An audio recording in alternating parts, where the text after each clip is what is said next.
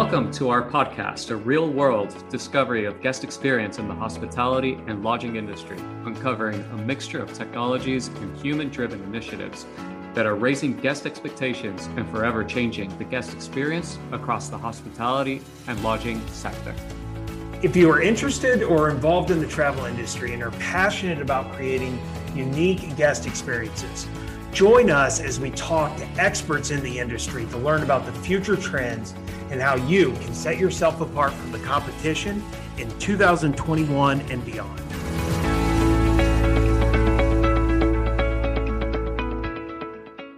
Thank you for joining us for this week's episode of the GuestX podcast, where we encourage you to build a guest experience worth talking about. And I've got my co-host Brian Hamaoui with me, and my name's Matthew Loney, and we appreciate you joining us. Brian, how you doing? I'm doing really good this morning. It's a beautiful day here in Orlando, Florida. So ready to get started with this awesome podcast. Yeah, no, it's, speaking of Orlando, probably nothing against all of our other guests, but, certainly from a size standpoint, last week, probably one of the biggest guests we've had on, Brendan Richmond, who's with Universal Orlando Resort, one of the premier amusement parks in the country. They've also got resorts. They've got shopping. I mean, they've got it all, but also a group that's just really dedicated and really focused on guest experience. So it was really, really cool to talk with them. And, the thing that jumped out at me was, and we've talked about this, I just don't think we've talked about it in this way before, but he kept going back to the North Star, right? Which is know where you're going. Know why you're going there and where you're headed, the direction you want to keep your company moving. And that if you do that and you stay true to it, and for them, guest experience is a big piece of that. Yeah, I couldn't agree with you, man. I mean, the chat last week was pretty eye-opening. They have a very clear direction where they're going. They know exactly what the park is and all of the experiences that they build are supposed to accomplish. But at the end of the day, the one thing that they focused the most on was their people. And I think he brought that up over and over and over again. It was all about the people. The people create the entire atmosphere around the parks. It's the people that create all of the entertainment. They design all of the rides. They basically start with their people. It's all about the training and who they're bringing in to actually create the experiences so that we can go to the parks and enjoy them. And watching a company that is so big and has the ability to have so much technology and development, and they just have endless resources to be able to do anything that they want. But the number one thing they focused on was their people. And it speaks volumes, because speaking to Brendan and knowing part of his team, it's true. They hire the best in class for everything that they do. So, if there's one thing that you take a look at when you're building your companies, it is investing in your people. Those people are going to make your company successful. Yeah. And, it was truly, you alluded to a number of the points you made, a truly holistic approach about their people, in that it was, it was the training, but he spent some time talking about how, they give them the freedom to think outside the box. And look, if you've ever been to Universal Orlando Resort, like there's some stuff, speaking of the two hosts here, the least, I'm very type A, right? So I could never think of those things, right? But he kind of, he talked about how part of the reason they're able to come up with some great ideas is because they've created a culture where their employees understand that North Star, and then they have the freedom to really kind of go out and reach for it. And they're not always like, oh, no, trying to draw boundaries around everything. And I'm not saying, everybody just can't be out there. Not everybody's the CEO of the company, but hire great people and let them do what they do. And I think a lot of people, can sometimes, I've been guilty of it. You hire great people and then you want to tell them how to do it. And I think what Brendan really talked about is that's part of their culture is letting them go out and achieve the ultimate vision for Universal. Yeah, I think, you know, one of the great examples that he gave was giving the ability of the creative team to be creative, and then also bringing all of their operators and their salespeople into one room and discuss those creative thinking process, and also get all of the feedback from the rest of the team and work in collaboration. And so I think that every department almost has the freedom to do what they want, but at the end of the day, they have that North Star that they've got to achieve. So they're all working toward the same goal. That, in effect, makes you successful. More easily said than done, right? I mean, it's very, very, very impressive. Okay, well, onward and upward. Got a great guest this week, and just really excited about this week's podcast. On today's episode, we're talking to Jeff Hamaoui. Jeff is a founding partner and head of education and innovation at the Modern Elder Academy. Prior to that Modern Elder Academy, Jeff was a partner at Second Muse, a board member at TechSoup Global, and the founding partner at Launch.org.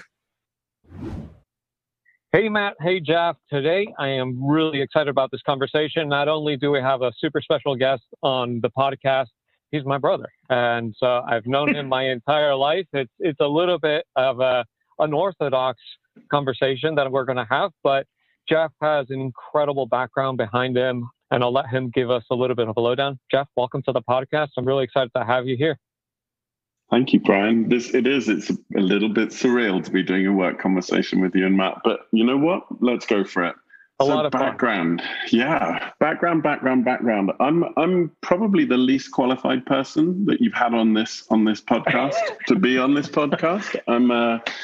I come out of an innovation background. I've been doing sort of green business and innovation, sustainability kind of innovation work for the last.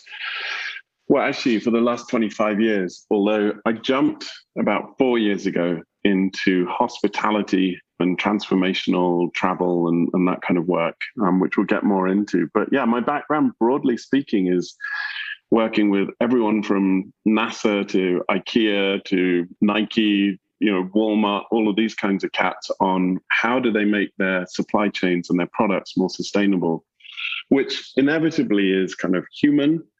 And it's kind of technological. So I'm a strange observer of this industry, and I'm a strange engager of this industry, I guess.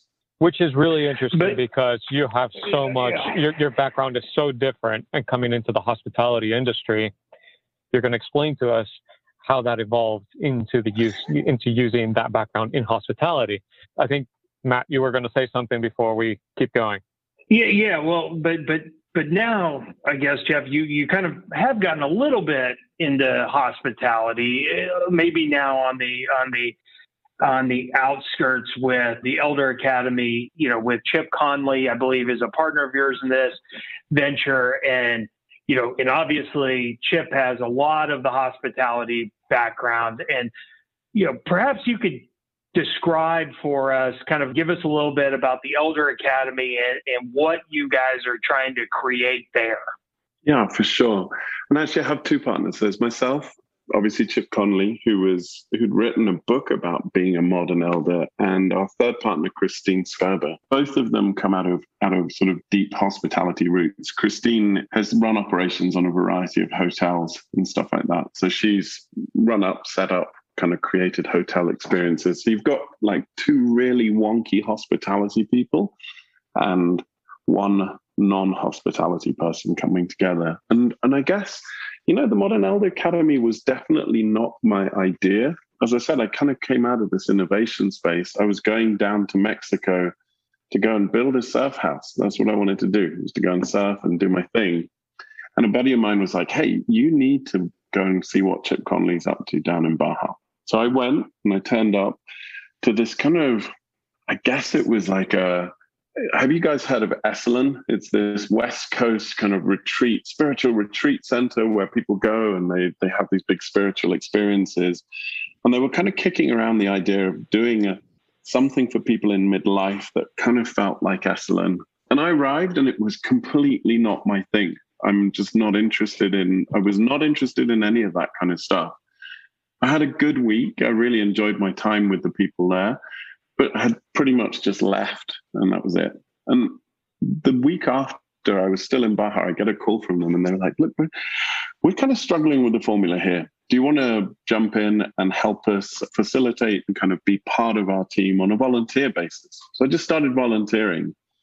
And what kind of emerged was there's just a simple conversation that's not being had at a social, at a societal level, right? And it goes something like this. In 1905, you would have lived to around 55. That was your average age, okay? By 2005, depending on where you are demographically, you'll live to about 85.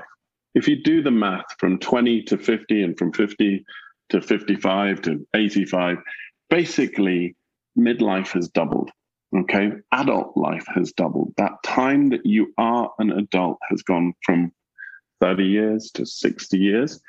And the real question is, gosh, how do we deal with that? What do we do with that? You know, the decisions that you made as a 20-year-old that maybe brought you into this current field that you're in may not fit you as a 40-year-old, as a 50-year-old, as a 60-year-old.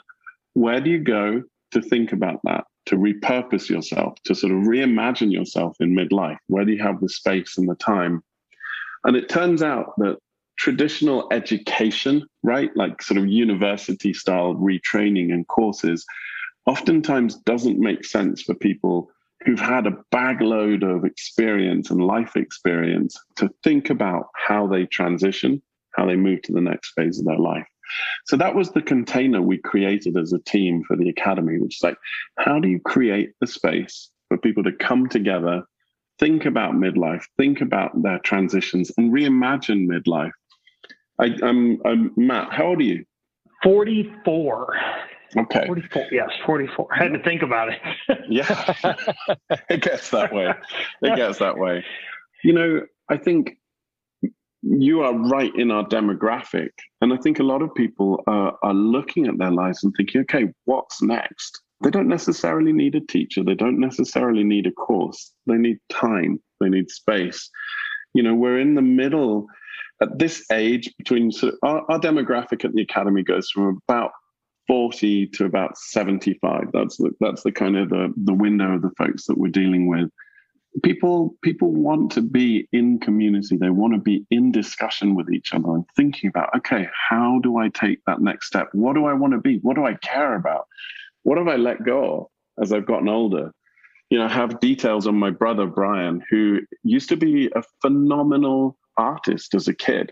Where is that in his life now, right? Where's that creativity gone? How is he expressing it? How might he reorganize his life to include more of that? So imagine a group of 20 people, 22 people coming together, having those discussions, having those prompts, but also kind of making friends with each other, having fun with each other. It's not a dry environment. You know, we're not a bunch of monks kind of thinking about the future. We're having a glass of wine. We're watching the ocean. We're taking inspiring walks, and you know, just it's a blast. So that's the idea. You guys are creating a community, which is evidently what most people are looking for right now. You know, as we start to look into different industries, it seems like people are trying to find a place to fit into, and especially when it comes to travel. You know, companies like Airbnb, their entire thought process is about building communities, even down to exercise companies like Peloton and their communities, and having great success out of it. Is it that people are even willing to travel to find a sense or a place to be able to belong to, and then basically building an experience around all of that? And how do you do it? Where do you start? So here's one of the challenges is sometimes people don't know what they need or want, right? You're sometimes addressing unmet and undiagnosed desire, right? Someone will be like, let's say you've lost your job. You're a mid-career professional. You've lost your job, and you're thinking, okay, I need to kind of find my next thing. So the in your head, you might be like, okay, I need to go to a place. I've found this Modern Elder Academy thing. I need to go to a place where what they're going to do is give me a whole bunch of hacks and a whole bunch of tech and a whole bunch of ways of approaching getting my next job, right? That might be what initially you think is going to be important. what actually ends up being important is connecting to yourself, understanding what the hell you care about so you can make better decisions for the next stage, and connecting to a group of people who are perhaps more closely aligned to you in terms of what they're thinking about, what they care about, making new friends and building community. So what's happened to us is what we sell, the hook, if you like, oftentimes has to be more tangible, more practical, but we know that what we're really delivering is community. Does that make sense? So if you started selling community, I think people would be like, yeah, I don't need that. I've got my friends, I've got my family, I've got my thing. What I need is a job. Mm-hmm. You know what? That's fascinating because we were talking right before we got on, and the community, this concept came up, Jeff. We were talking about Peloton, and I was just thinking to myself, I don't have the Peloton, I have the app, but I don't have their bike or their tread. But I know my co-host Brian does. But when you were saying that, I'm like, you're right, because when I first got the Peloton app, it was I need to get in shape, right? I need to get in shape. I need some, so it was tangible. But now now that I'm in, I figured out that I really needed a community of people to have something to go on a run with. And, it brings me, Brian, to an idea we had a while back at Explori, and we just haven't gotten to the, like a lot of small upstart businesses, we haven't gotten all the way to it yet. But this concept of, using a group like Blue Apron, maybe, on family trips and creating a family taco night, right? Where you may be traveling because you just need to get away or this and that, but really what you may be needing to do is reconnect with your family, and so how do we create an environment where that's easier? And so one of the thoughts we had was like family game night, where you get Monopoly or you have these choices of games, and we'll deliver them to the house, and then you can pick them up, or you do, family taco night where all the meals, it's kind of prepared, but you still got to warm it all up. So you all sit around the kitchen and get to know each other again. But all of that is kind of about, you're right, selling them on one thing, not in a bait and switch type of way, but hey, here's what you can relate to, but here's where we're going to deliver. And I think, Jeff, to your point, the result, if you do it well, is they come out the other end much more satisfied than if you had just given them what they thought they had bought, right? You gave them something more now. Yeah. There's a couple of things I want to sort of bounce back on. Actually, there's three things, Matt, on what you just said. The first is, I don't know Blue Apron. Give me 12 seconds on it.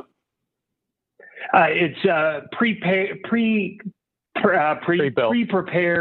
meals that they show up at your door in a cooler. You throw them in a grill, and and then you've got a family meal all kind of prepared. So you're thinking of using like one of those services as a way of getting people connected, right? They would cook the same meal and do the same things, even if they're virtual. Exactly. Even if they didn't ask to, it's kind of like, hey, if we give this to you, what the result is going to be that you guys all get together one night during the vacation when you don't go out to eat, you sit in the kitchen and maybe you talk to each other, right? And you have that family meal together. Yeah. That's cool. That's a really interesting idea. And we've done a lot of that kind of stuff. We'll talk later about, we actually have an alumni network. We have over 3,000 people that have kind of continued to get together and kind of become part of an ongoing community. I want to just dig up something from the early days of the internet. It was there was a company called The Well, and it was one of the very first kind of internet kind of organizations. And they had this rubric. They had this thing that they came up with, which was the 3 C's. The first C was content. So like Peloton, you build content. Like us, you build content. And that, in turn, builds community, right? People are drawn to content. I had a buddy who was like very early on in the days of CrossFit. And that was very clearly like, hey, there's this content here that's going to help us get together, that we're going to learn how to do, that we're going to get fitter and stronger. And that was the hook. But actually, the content led to community. And that's really what kept people there. So content brings people, community keeps people. And then the third C was commerce. A lot of us, we start these sort of online businesses or any kind of business, right? Thinking like, hey, what can I sell you? So you go commerce, community, content. And it oftentimes works the other way around, right? Start with the content, build the community, then you build the commerce. People are going to want to get involved. They want to going to buy your stuff. Just for the record, this guy that I was talking about, the early CrossFit guy, he started just giving away free mobility workouts. His name was Kelly Starrett, wrote a bunch of books. So he was getting people really engaged in his community around this content. He now sells shoes for Reebok. He, co-branded with Reebok. He has all kinds of back stretching tools and foot stretching tools and Christ knows what else. And that's how it worked. Content, community, commerce. So I think a great sort of insight for anyone doing this type of work, trying to think about how to build community is, if you start with the product, you're likely not to get to community. If you start with content, if you start with thinking about what am I doing to bring people into community, you're more likely to succeed. That's very interesting. Yeah, that is interesting because, one of the things, Brian, we've talked about is that our industry struggles to really deliver, I think, good content, right? Airbnb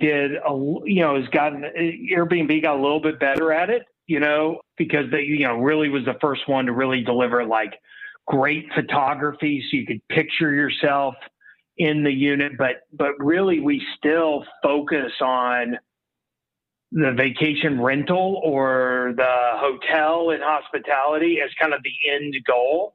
Mm-hmm. Instead of saying, no, like what you're coming for, why don't I have great content on, all the cool things to do in town and the great coffee shops and the great, and build that content around where you're coming. It'll help you enjoy the community. And then therefore I'm probably going to buy. And the part of the reason behind that, Matt, is because we're not marketers. And so when we become vacation rental, property managers and possibly other sectors in the hospitality industry, we're coming in as business owners. Obviously, we're wearing multiple hats, but we're not true marketers. What we're trying to do is adapt. And the adapting isn't producing the content that we actually need to deliver, to be able to deliver to the guest.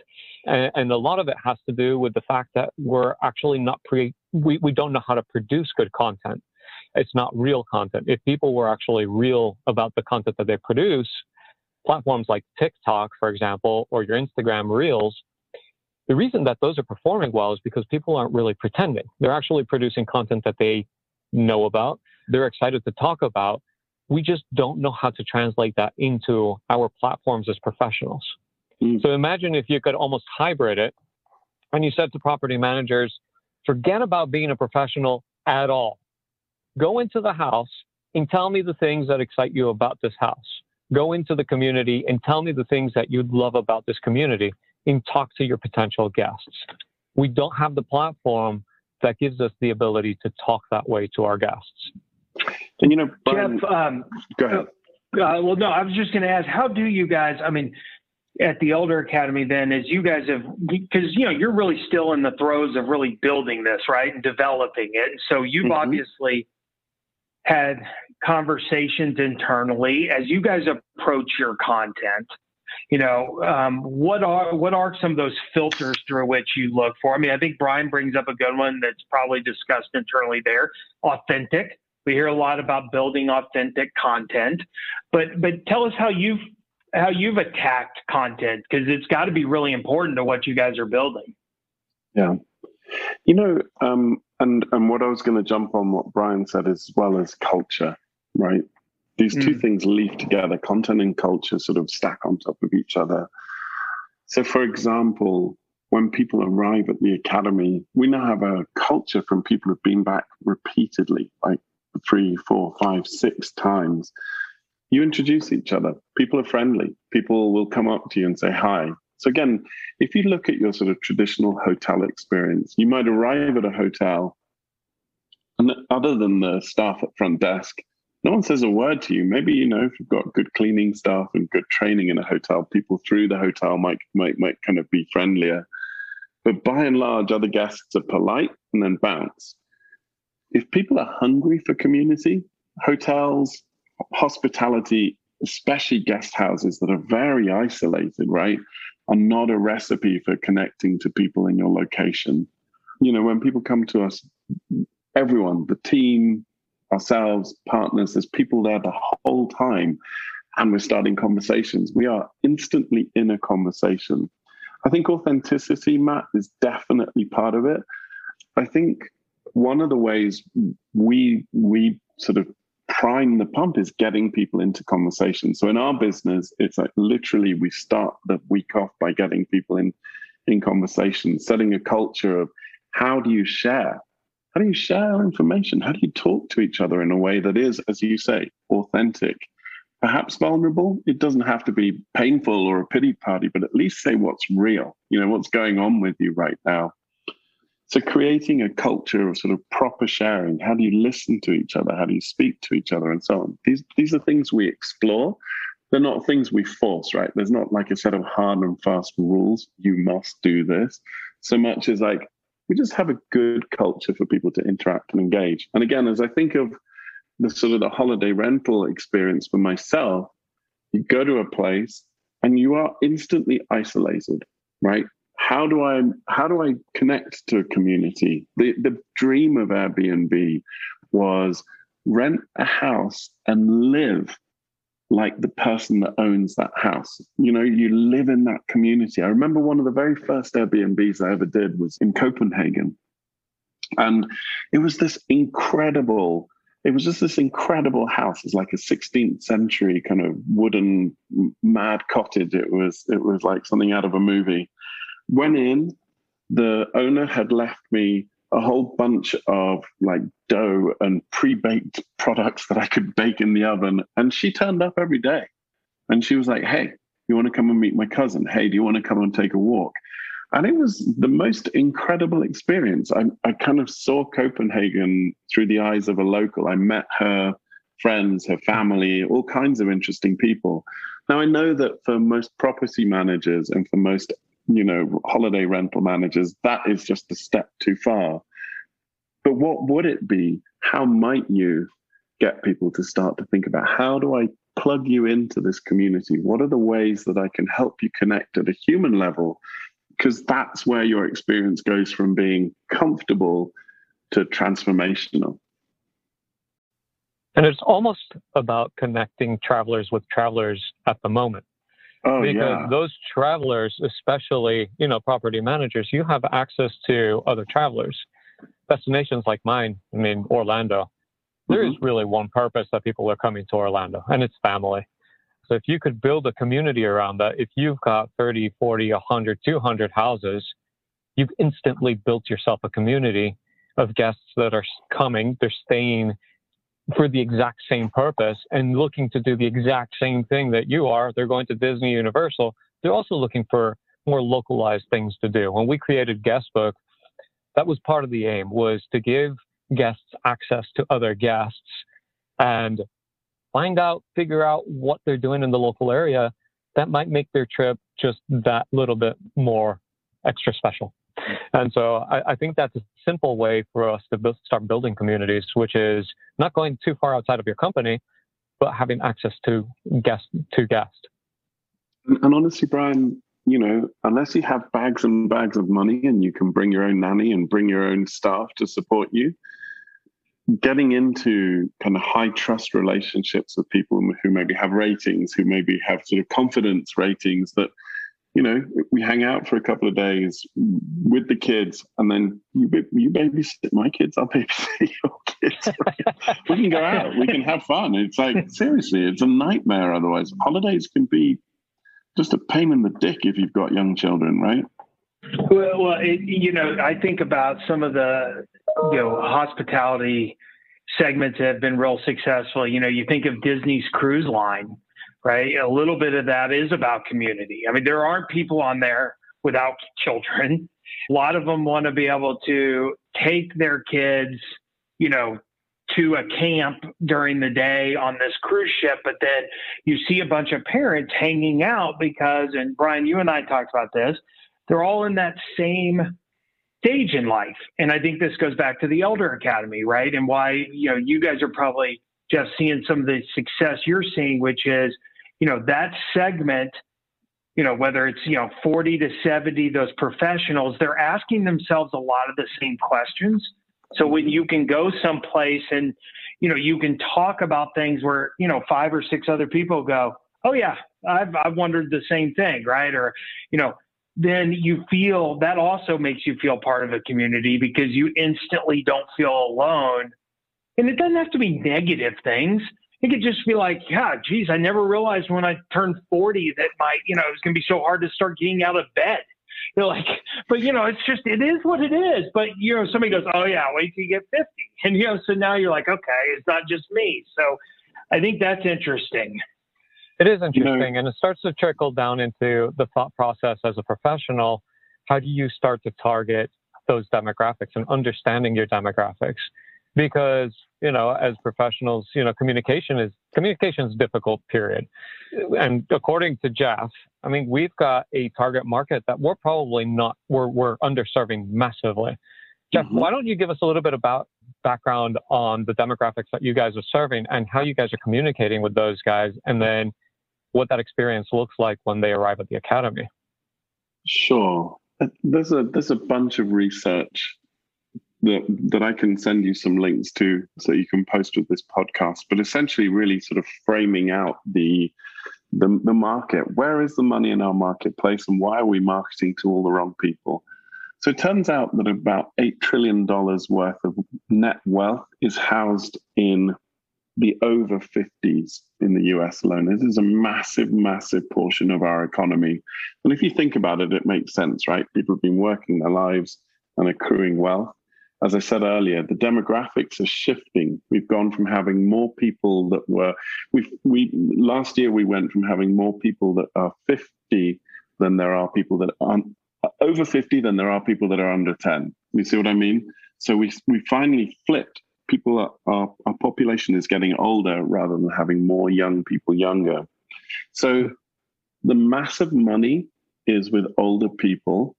People tend to market and product design for younger people who have less disposable income anyway. So you've got this incredible opportunity to reimagine some of these guest experiences for the clients that have the most disposable income and are the largest part of your population.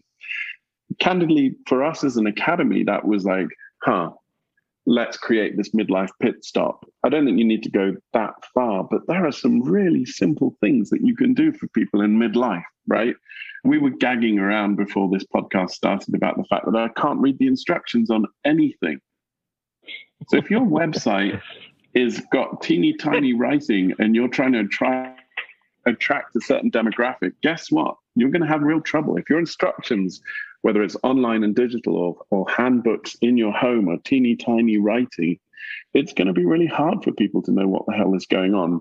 So just how do you start to think about and design for that demographic? There's this sort of idea of human-centered design. I don't know if you guys are familiar with it, but it's how do you design for the people and for the experience you're trying to generate? How do you sort of start to track someone who's in their 50s, 60s, and 70s coming through one of your properties, coming through one of the things that you're doing and saying, how do I make this better for them?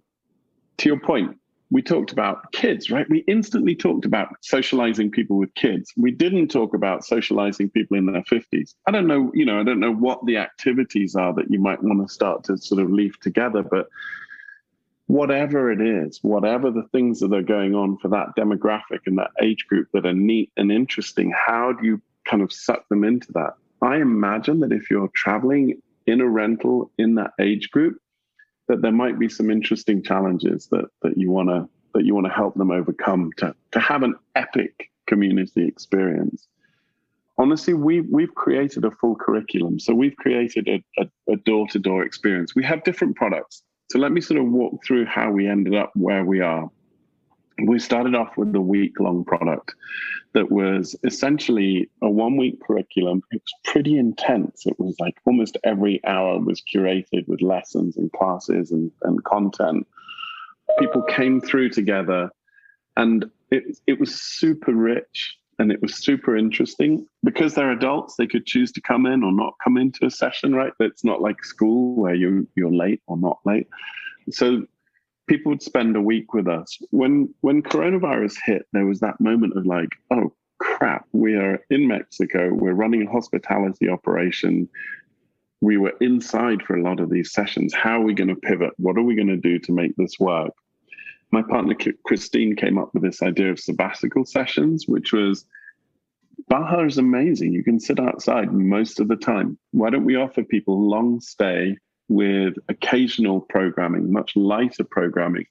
So then that kind of created this sabbatical sessions program or product, I guess you'd call it, which is essentially a 2-week stay. We're now looking at even doing a 1-week stay, but much lighter programming, much more flowy, people kind of working together and teaching themselves. And then the other thing that the pandemic did to us was forced us online. We were like, okay, if people can't come to us, how do we come to people? We took all that content that we'd created, Matt, and we sort of just dumped it into a variety of online containers. It really drove us as well to sort of reframe the whole experience in terms of how do you make online as rich as in real life? So we created courses that had all kinds of people speaking, all kinds of different. So instead of having one teacher for your week, you could have 12 because it was online, right? We could pre-record, put in the can. We could add a whole bunch of value and spread it over 8 weeks so it wasn't as intensive.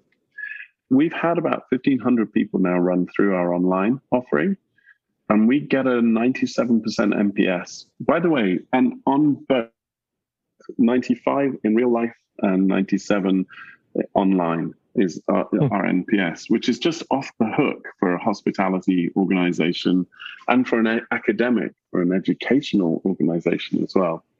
So those are the things. The other sort of thing that we realized is, as people are coming onto these platforms, what they're really interested in is the community, right? As I said earlier, they buy the change they want, I need a professional training week or, personal training week of some description, but they stay for the community. They stay because they've met people of a like mind.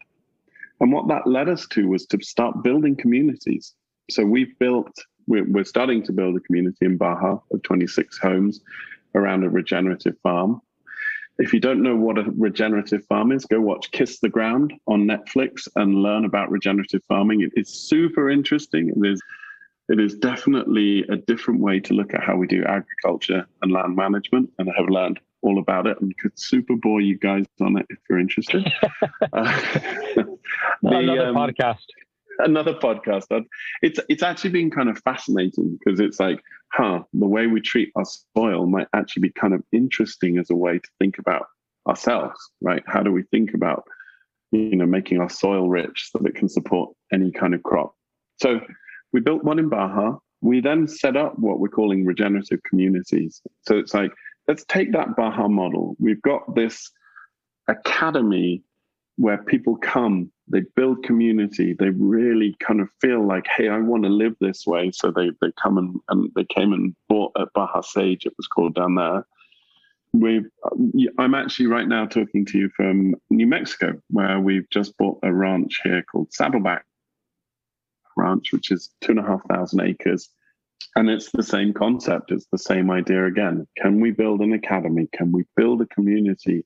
And then can we offer them a way to come together and live that way? So you have all these things that, I think, honestly, COVID pushed us into a lot of this stuff. We went from this funnel of digital into in real life, short courses, 1-week courses, and then these longer kind of, deeper stays where people were able to kind of process themselves more, into building physical communities. So that's our model. We've bought one here in Santa Fe, and we're looking at a couple more in the area to sort of build out that wider community, one in the town of Santa Fe and one just outside the town of Santa Fe. So watch this space. We're growing, and we're really taking this idea of like, how do you build, how do you lead with community and build a whole set of products around that as well?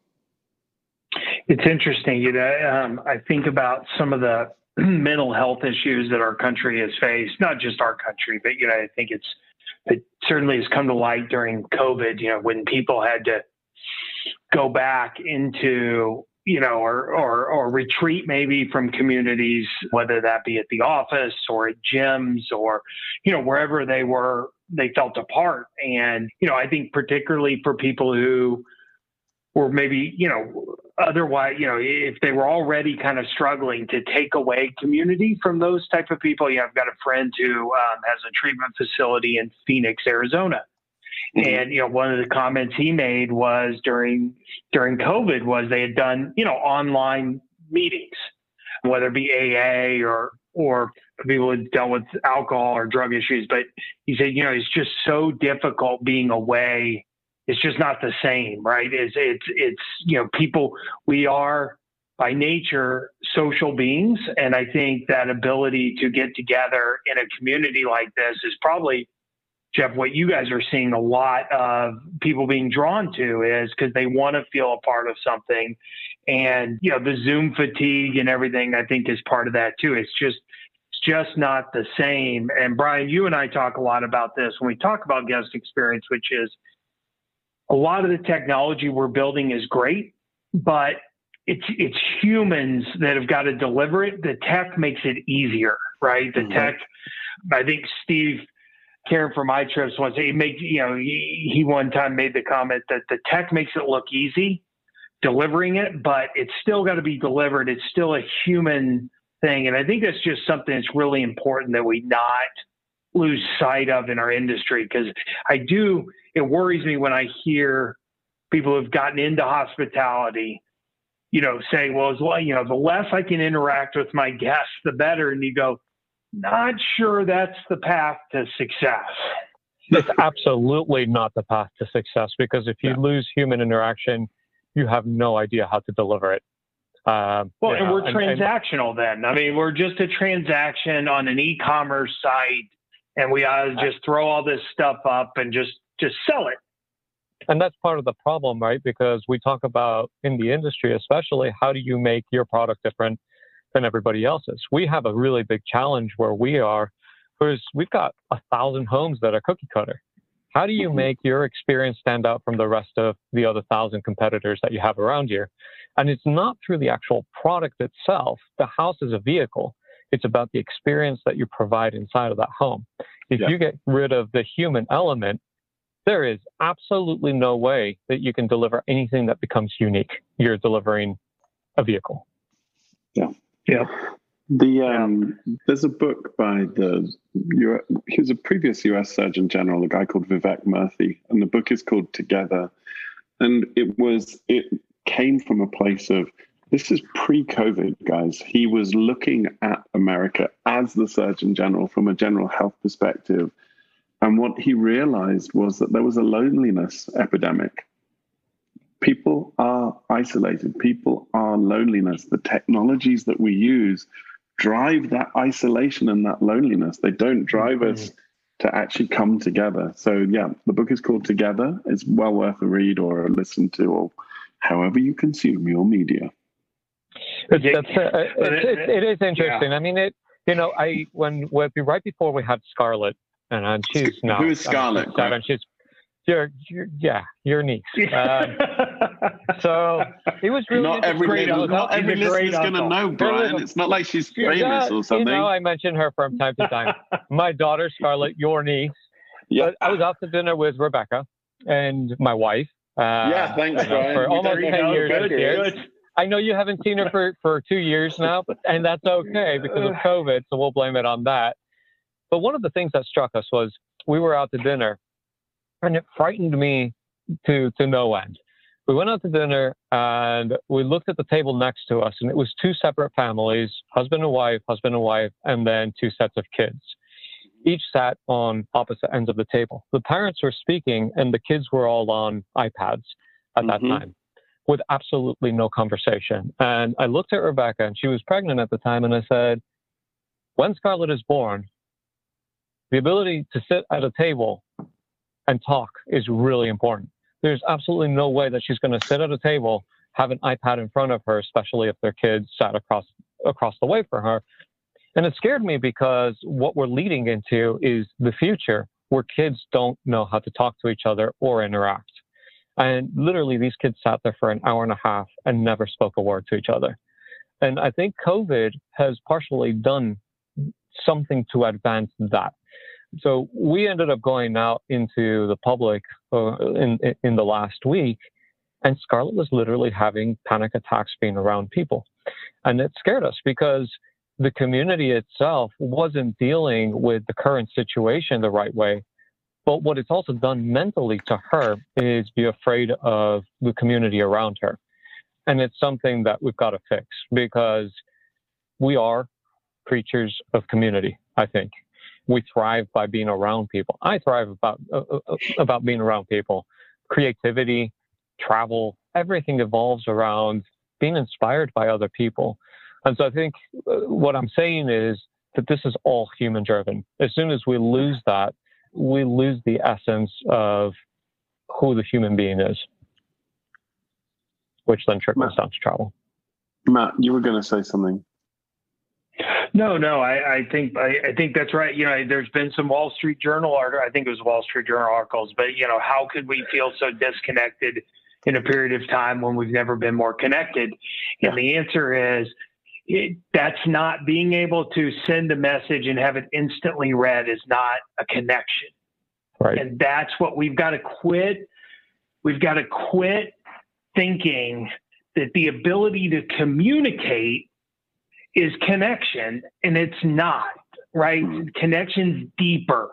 I can tell you something and you don't feel any more connected to me than you did before I told you, or I could tell you something and I could tell you in a way, not only is it the content of what I'm telling you, but if we're in person and you can understand my emotion and you can understand how I'm feeling when I'm telling you in my body language, now I'm much more likely to maybe feel connected. And by the way, let's not also underestimate the ability. It doesn't have to be you communicating. I think that a lot of value is provided by being the person who's receiving genuine communication from someone else, who's witnessing somebody being vulnerable to me, now somehow makes me feel more human, right? And more a part of that community. And we look, I think this is, we're starting to run out of time, but I think like if I've written it down 100 times here in my book, community, but I was like, that's the takeaway. And I'd love, Jeff, maybe you could kind of wrap up for us. You know, like I always think it's important to pose a challenge, you know, a little bit to not only our industry, but definitely, you know, hospitality. You know, I think part of what I've gotten from you is, you know, spend more time thinking about how you build community. But as the industry continues to evolve, you know, Jeff, like how do you look at it and what are some of those challenges we're going to face? And any recommendations that you have would be really interesting. That's a big question. Let me peel back to, again, we're in slightly different businesses, right? I think the home rental business is very different to a hospitality operation that is hotel-based or online or whatever. But I think there are some meta lessons and some meta challenges. So the first thing that you said, just to play back to you guys, is you don't scale. Right? So if you're the manager, if you've got 100 houses, 200 houses, 300 houses, the idea of running around everyone and taking them a cake and being like, howdy, neighbor, you know, it's just, that's never going to work. The only thing that scales at the scale of your organization is your customers. So that was Brian's insight. And I think that's really genius, right? The work that's going to be done to bring people together into community has to be How do you connect your customers together? So that was my first thought. And Brian, again, I really love the language you used around little boxes, right? It's not going to be having nicer pillow shams or whatever the hell it is that's going to make your house look a little bit different from the other house. It's going to be the reviews that say, these guys have nailed it. I had the best experience of my life. And we talked a little bit about culture. We talked a little bit about content, right? So as a manager, you can manage content. You can commission content. You can create experiences that bring people together. So content could be written or experiential. It can be how do you give people options to opt in for content. That allows them to build community themselves. And that's where those connections, that's where the transformation happens. That's where they make lifelong friends. And they say, I'm always going back there because I made the friends of my life on that holiday. I had the time of my life on that holiday, or I learned something on that holiday that I never learned before. So don't focus on the little box. Obviously, you have to maintain quality there. But what is the culture, the content, the community that leads to that connection, that leads to that transformation? And I would say, if you think of the boxes as the hardware and everything else that we've been talking about as the software, that's kind of an interesting thought, right? It's like, how do you manage that software so that people are actually driven to coming together to whatever level they want? Look, there might be someone who's totally burned out and doesn't want to meet anyone. Fine, that's cool, right? But even for them, they probably want to connect to people, even though they don't quite realize it yet. So that would be the challenge. What's the software for your industry? What's that software that drives the culture, the content, the community, and the connection that leads to that transformative experience? The end. The end. I love it. Well, I tell you, we don't have that yet. Yeah. You would know, a lot of opportunity there to build the software. But Jeff, I have to tell you, it's been really enjoyable. I think some of this, just be honest, is kind of, very high level, right? It's kind of, but I think that's where you have to start. Yeah. Right. And I love the 3 C's. And, that the content leads to the community, which can then lead to the commerce.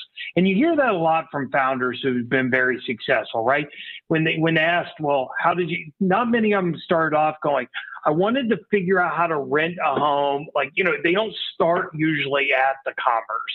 They started with some are bigger purpose, and whether or not they stayed there, some do and some don't. And I think, but that's really fascinating. So I thank you so much. It's been really, really interesting.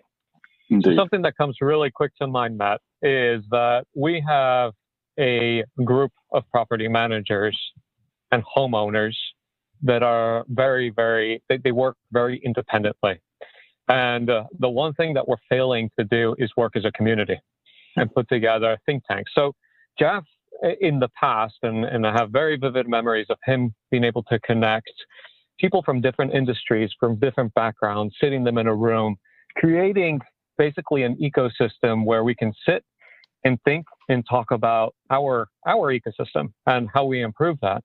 And I guess one topic that comes to mind is, how do we start to collaborate as a group and create a community of property managers that can actually talk about the industry and improving what is the guest experience, what is our industry, and how do we deliver that to our community?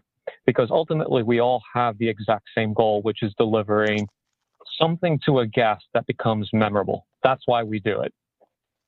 And we're not doing it collaboratively. No, it's interesting. You're right. And a couple of the associations, I would say we do have struggled at that. I don't think that's unique to our industry either. I think a lot of industries. Those are conferences. Yeah. What we don't do is we don't come together as a group and say, here's where we're at. What are we trying to achieve as a community? And how do we deliver it? Do we have the tools necessary to be able to do that as a group? Yeah. Right. Right. No, you're right. And it's interesting. I think something for us to think about, because I think we can solve a lot of these problems if we get together and we talk about them. And, like anything, I think our industry, you know, we get busy and people get going a million. But if not, you look back in 5 years, and one of the questions I've asked a lot of our guests, Brian, is have we actually gotten any better with guest experience? I mean, it's a genuine question I have. I know we've complicated it. I mean, like, you know, we've got a lot of tech that does a lot of things, but I wonder if the guests actually, you know, go, oh no, the guest experience is like, you know, it's X, you know, the multiple is X better than what it was 5 years ago. Cause I think we're still running around. So, well, thank you again, Jeff. And again, the Elder Academy, if people are interested in learning more about it, maybe taking part in, you know, one of the stays, what's the best way, I'm guessing, to kind of learn more and then get in contact with your group? Yeah, just go on to themodernelderacademy.com and check us out. I'll send you some links so that you can also see. We've got an online course starting on transitions in October, so I will send you a link to that as well. And just there's a bunch of interesting content there to have a look at. Very good. Well, thank you again. And yeah, we look forward to following you and would love to have you back on at some point in the future as you guys start building out Santa Fe. Fantastic. Thank you, gents. That's it for this week's episode of GuestX. Be sure to sign up for our email list at guestxpodcast.com. That's guestxpodcast.com. And follow us in your favorite podcast app, so that you don't miss our next episodes. We are Brian Hamaoui and Matthew Loney signing off and reminding you to always create a guest experience worth talking about. See you soon.